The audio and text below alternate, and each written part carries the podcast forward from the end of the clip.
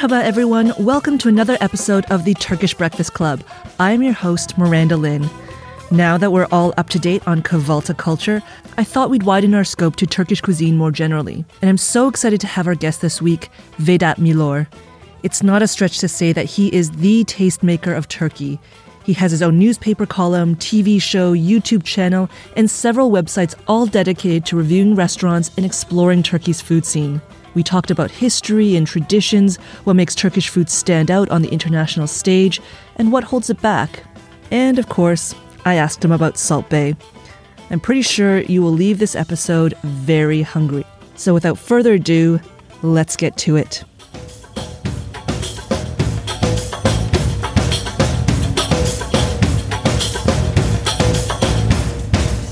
Hoş geldiniz, Vedat Bey. Welcome to the Turkish Breakfast Club. Hoş bulduk. I am so thrilled that you agreed to join us. You are one of the most respected writers and critics of Turkish food. So I was even more surprised because of this that your background is actually in an academia and that you said food was actually secondary to you before you, you went to graduate school. So I was wondering if, just to start with, if you could give me a, just a sense of your relationship to food when you were growing up in Turkey and sort of what was this aha moment that sparked your interest in gastronomy? Aha moment was really didn't happen in Turkey. It happened at Berkeley. It didn't happen through food. It happened through wine. And uh, when I came to graduate school, still in my early 20s, well, I couldn't even afford in the beginning going out to restaurants with the teaching assistant salary, salary, but I discovered a little wine store called Kermit Lynch in Berkeley. And the first thing, it was a Bourgogne. I drank from a producer called Henri Jayer. So that was really, if there's a rupture, that was the aha moment when I tasted that wine. I said, oh my God, I mean, this is something else. It's really sensual and intellectual at the same time. So, uh, and gradually I started uh, saving, not saving much, but making a little more money. So I started investigating restaurants and got really interested in food wine uh, matching. Uh, and then I would make some comments, like when I will go to this, uh, say, to this tastings, I will make comments, and people were very encouraging. They asked me, "Do you have a degree in wine? You know, do you?" This is really good comment. I will say no. I mean, I don't. So they say, "Well, you really have a good nose. Uh, uh, your comments are spot on." Do you think your palate was informed by growing up, what you were eating in Turkey, that it sort of developed a different palate or a different sense of these things? As a kid, uh, I was like every other kid. You know, I didn't eat too many things but I was extremely selective.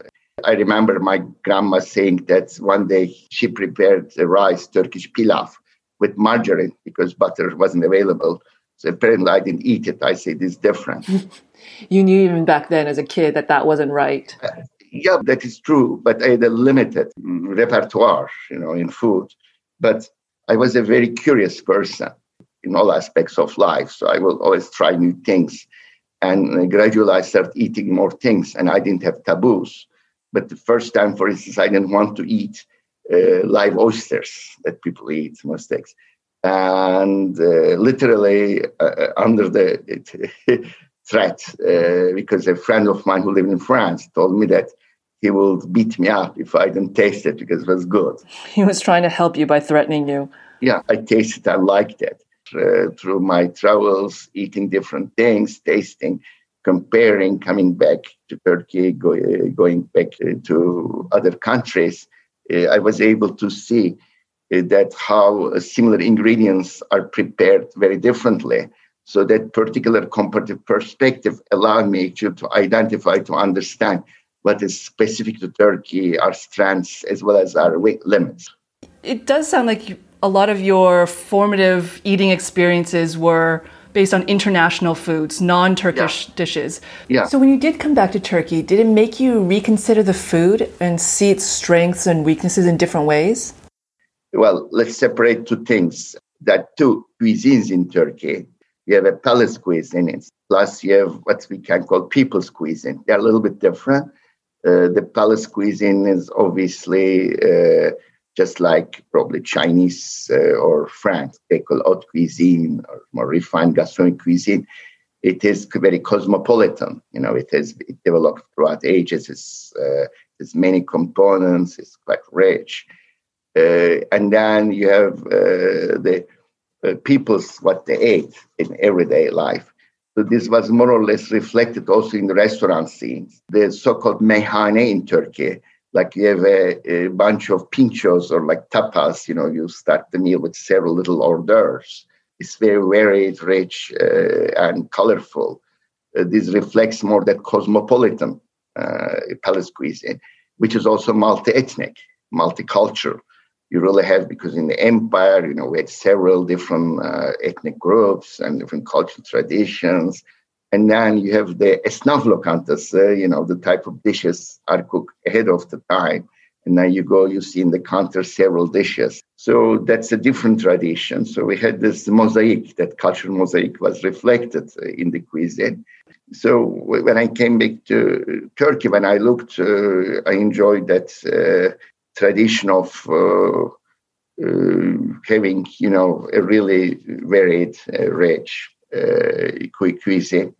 So that's the key thing that also is that we had really good ingredients, like especially for meat, the, the Anatolian flora is uh, very conducive to having uh, lamb and goat. Uh, for the fauna also in the Black Sea and Marmara Sea with some dish, some certain kinds of fish, which are amazing, that with a good amount of fat. And also, uh, I thought at the time that people were extremely sophisticated. For instance, I met people who would only eat, uh, let's say, a lüfer, which is a kind of bluefish, when it's coming uh, from, from Black Sea to uh, Bosphorus, and at a certain point caught under you know those strong currents. That's uh, so it gets more fatty and eats. I'm not joking. Only the mice. I'm sorry. What fish are eating mice, and this is a good thing? Yes, because when uh, when the lüfer eats the mice, it gets even tastier. So such uh, people with such sophistication about fish, I only met in Japan. This was like, they could they could taste, uh, they could pick out. Oh, this one has had mice. This one uh, hasn't, or this one has yes, been in the current. I, am not in. I, really, I, am not joking. It's really true. Uh, with that expectations, there are also people extremely uh, sophisticated about it. So I try to learn from them. I'm being an academic. Uh, I'm also good in asking questions. So were you also able to teach your yourself to to pick out the the mice flavor in, in these fish? No, actually, I failed. I mean, I couldn't like that person who that because he would tell me this one. This, but that seems like a very uh, specific skill to develop. That's very specific skill. So yeah, I mean that's uh, I I seen and uh, in that case I thought Turkey is a little bit like Italy. You know, in Italy too, you go to different parts. There's always a different region, different cuisines, and they're very proud of it. They uh, uh and they uh, try to maintain the traditions. Well, that's interesting because I, for me, I, I get a strong sense of this tradition. You see a lot of places that say this is the same recipe that my grandfather, my great great grandfather used. Like it's down to a T. We've maintained every single part of the, the ingredients and the way that we make it. We've preserved it perfectly. And then there's the other side that do a lot of research to try and recreate Ottoman palace recipes. But it seems in a lot of senses that the traditions of either the palace or of the people it's very history focused, but that trying to find innovations to that, twists on that, combining it with cuisines from other parts of the world, that seems to be more lacking from what I've sensed so far in Turkish cuisine. And I wonder if you feel the same way that the traditions can sometimes be a limitation on how Turkish cuisine is, is presented and developed. I, I agree. Uh, there is a very fine line between maintaining tradition versus uh, becoming uh, rigid and chauvinistic about food. I mean that. So I think when you look at uh, countries or regions that are really rich in uh, certain things and traditions, uh, in a way, uh, they develop through cross fertilization, I call it. Something that most people don't know is French Nouvelle Cuisine, which is great, developed in the 60s and changed the way people looked at the French cuisine.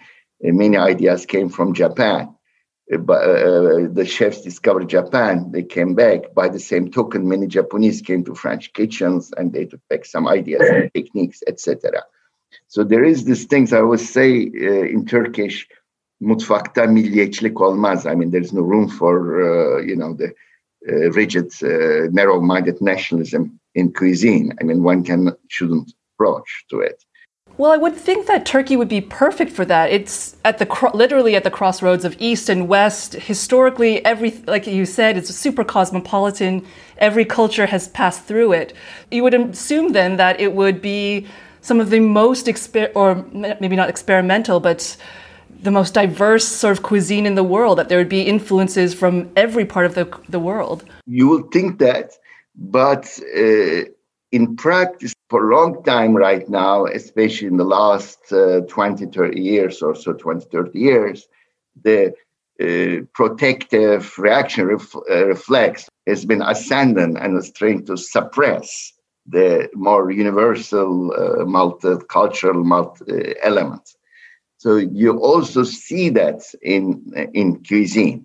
Do you think that's coming from the chefs that are trying to protect their recipes, or from the diners who are only demanding that they are served uh, their traditional? That's a very good question. I cannot analytically statistically separate that but I'll say that it's coming less from the chefs, more from the diners' expectation, the changing composition of the clientele, and changing uh, composition of the country.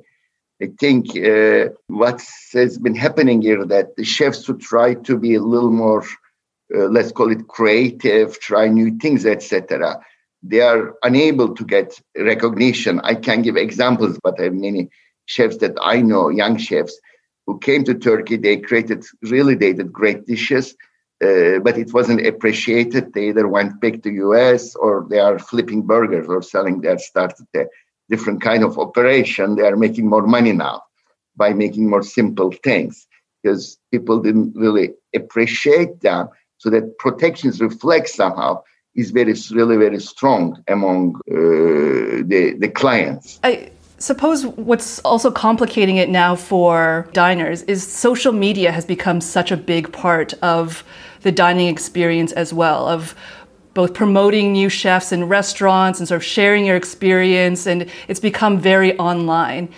And some of the, the biggest names I can think of in Turkish cuisine are Nusret, Salt Bae and the Cezene Chef Burak who've become you know these viral sensations online, who've been able to open branches in New York and Dubai based off of their success online.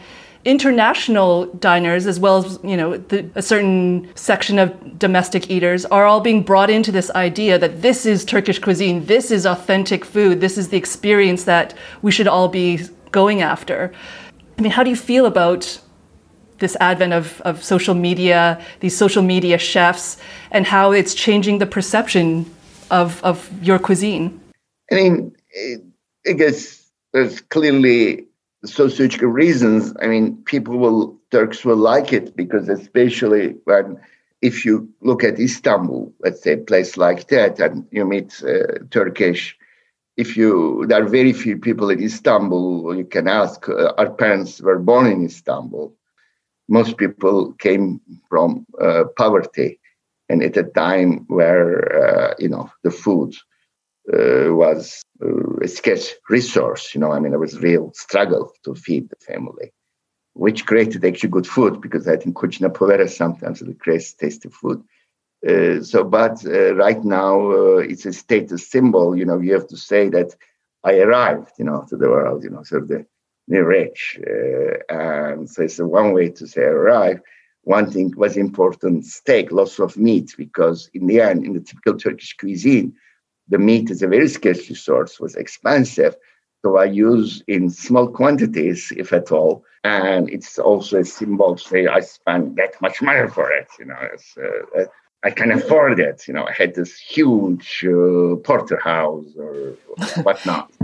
Eating at Nusret is the new Rolex. Uh, uh, yes, you know, the bigger is better. You know, the I'm going to build the, uh, I don't know, the tallest minaret, the biggest mosque. You know, that type of emphasis on quantity over quality.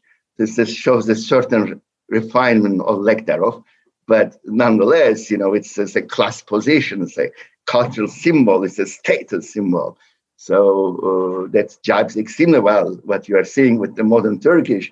So how am I supposed to feel about it? Uh, I uh, stayed. Uh, uh, I stay as a spectator, and it amuses me. Actually, I mean, I say. But are you not at all offended that this is now the face of Turkish haute cuisine for some people? No, why will I be offended? Because, you know, why will I find it? I mean, I, as I say, you don't argue with success, amusing, it's, uh, and it's cute. I mean, uh, uh, so I. but do you think that Turkish cuisine is sort of being misrepresented to the world? I've had conversations with friends who say, "Oh my God, I love Turkish food. It's my favorite kind of food. Um, I love shawarma so much," and it's made me realize that a lot of people have just grouped Turkish food in with all Middle Eastern food and have really confused the lines of what Turkey is both geographically but also in its food and culture. I mean, it's uh, sure because uh, many things came to uh, Turkey from other parts of the empire, you know, that uh, uh, what certainly is uh, developing Turkey is Iskender kebab, you know, in Bursa, and it's uh, the one family created it, you know, the to cut the doner to use ground meat as opposed to like shawarma is the whole piece of meat. In the doner, there's ground meat to put it with bread, pide, uh, yogurt, tomato sauce, and other parts of the meat, for instance, that's developed in Bursa. Uh, but I don't see a, a. I look more at the quality, so it doesn't bother me at all who came first with something. In the end, who who does best about it really matters. Uh, I think there is nothing wrong about it. Actually, it's a good thing if your ideas are used by other people. It means that you have some uh, good ideas that people think worth copying. Uh, but the, the key thing is to do it the best. And if you if I eat the best uh, doner in Germany, then I will say, well, they deserve it. I mean, they, it's good. We had, and uh, I still think that there are certain things like there's some amazing uh, kebab place in Turkey, but the problem is that they are not really differentiated. So maybe the one problem with social media that it blurs the difference between what is good, what is bad and there are so many in the time of social media influencers, the type of people who are not may or may not have a good palate, but basically are paid to say certain things. That's like being a commercial. For them, as long as it looks good, it tastes good. What that's exactly true. So to me, the challenge here for Turkey is that I'm not seeing a creative Darwinian process at first. So the, the good ones will survive. So in Turkey, I'm seeing, unfortunately, a negative uh, process where the good ones are disappearing because they cannot differentiate themselves because they don't know how to adapt to social media or because they will be a little more expensive. So, hopefully, my listeners are all very savvy eaters and want to support the, the uh, restaurants that are doing things properly and maintaining the, the right traditions. Say if I'm walking down a street and I see usually there, there's lots of of the similar restaurants all in a row. So if I see you know three or four pide places all together, what should I be looking for? Do you have tips that you identify? Uh, this place is is maybe a good one that they've they're doing things the right way. Aside from just try eating every single one of them, which is also an option. I mean, uh, yeah, that's uh, won't be easy. I mean, you can see if they have an oven, for instance, at least, because you won't see which uh, the ingredients they use, but at least if they have the right uh, pide oven, you know, which is a, a kind of wood-fired oven, it has to be a wood-fired oven. you can see, you can't look if there is a ustadar who is rolling himself with the hand pide. Uh, that's, I think, that's one thing I'll look at. I'll probably look also how many pides they offer because a good place will offer three or four kinds, but they won't offer. Uh, the the only missing thing is we say myself in the pide. I mean, if they offer with 200 ingredients, you know, different pides, chances that's that, too much. Yeah, you may suspect. Smaller, I look at the size. Usually, everything has equal ceteris paribus. Let's say small is better because they don't make as many pide. You know, they are making fewer pide. Finally, I won't enter to, to the, in general, not only pide, but to restaurants that they see, oh, you are un-Turkish, and almost pull you your arms, you know, they, uh, because those true usta usually are shy people. They are timid. They do their jobs uh, you know, they really don't say, "Hey, come, might be me best. It's this. This is number one. Me number one." You know. But in general, it's true. The more people talk about how great they are, the more one can suspect. The more people talk about, you know, how other people are thieves. You suspect that, uh, or talk about virtue. Too much talking, not enough rolling of the person. dough. I mean, I look at such things. I mean, building your. Uh, uh, instinct, and uh, you know, uh, that's all one can really do. Now, before I let you go, I have to get some recommendations from you for your favorite restaurants. Now that Turkey is opening up again, where can people go eat to get the best of Turkish cuisine? Let's put it that way. If I a foreign guest, let's say, non uh, Turkish, I took really, uh, what do I do? I take to one meyhane uh, one or two kebab. Do you recommend names for each of them? Your favorite meyhane, your favorite kebab? I mean, uh, for kebab, there are uh, two, three really good ones. But for the atmosphere, it's small, and I like uh, kebab uh, that you see the ocak, you know, you see the grill, you know, the stuff. For instance, I like in uh, Kurtuluş, Adana, Ocakbaşı. That's really good. Uh, for meyhane, I like in Balat, Sahil meyhane uh, is really, really, really good. Uh, I, for uh, kind of upper and Turkish cuisine, I mean, a very good chef that is in Nişantaşı Hünkar, Feridun Bey, yes, he's a very good cookman and he also has great palate like a good beret. He, whatever he does, he does well. Uh, you're traveling right now to the U.S., but back in Turkey, what restaurant are you most excited to go back to? Like, what is the first one you want to try when you get back? As I gave you a few names, I mean, which one I say depends on my mood. Uh, do I want kebab? Do I want fish? Do I want to go to meyhane? Do I want to eat classic? For fish, for instance, uh, meze, I like uh, kıyı uh, in uh, Tarabya here.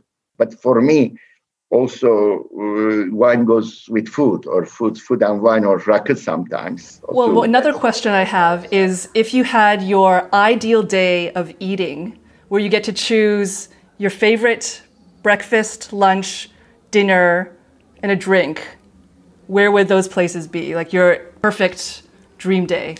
Well i wouldn't have. Uh, usually, I have one meal a day, a serious meal. I mean, really, you only have one meal, meal a day. No, I mean, I I know that I'm going to have a serious dinner. I typically have a lighter meal ahead of time. Uh, well, my breakfast will consist of a, a cappuccino and a maybe croissant. Imagining you have like an infinite stomach that can accommodate all of the food and all of the drink that you want in one day. You are talking about Turkey, right? What I will have. It can be international food in Turkey if you'd like, but let's say based in Turkey.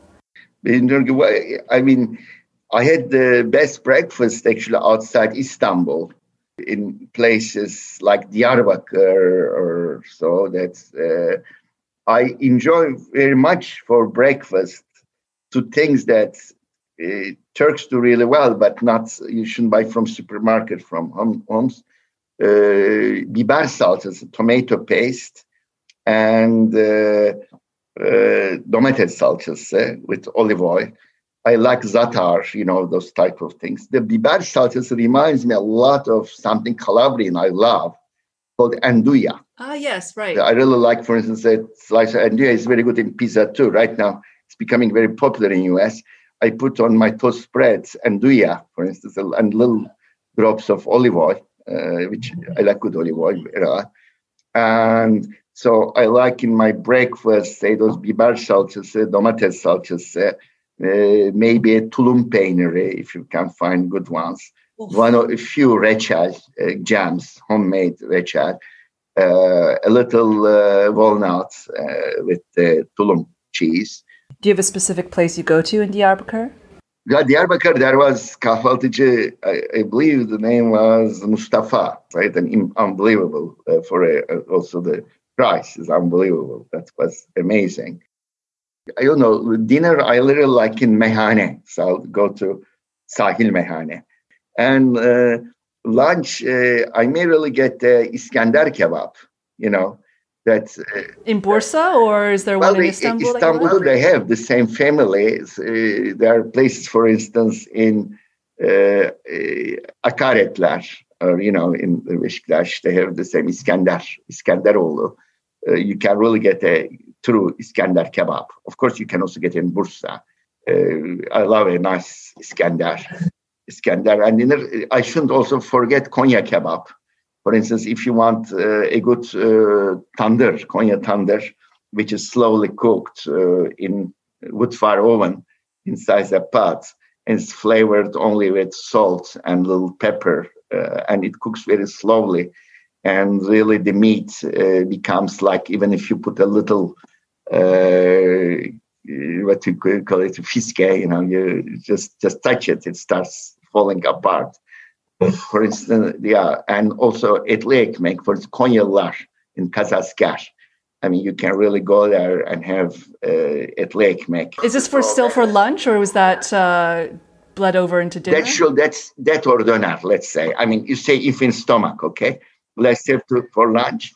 Uh, but there, the big thing is that I, if I may say this, the fact that Turkish cuisine is not uh, complemented by wine is a serious drawback. The reason is uh, wine and food they are in a symbiotic relationship. On the one hand, uh, they encourage one another to, to the better because they complement and they contribute. But the second thing, when you drink wine or rakı, you stay longer in the table. So the, the fact that you stay longer, you have a chance to try small portions of more thing as opposed to eating really fast. So one big drawback of Turkish culture, it has never been um, associated or complemented with wine.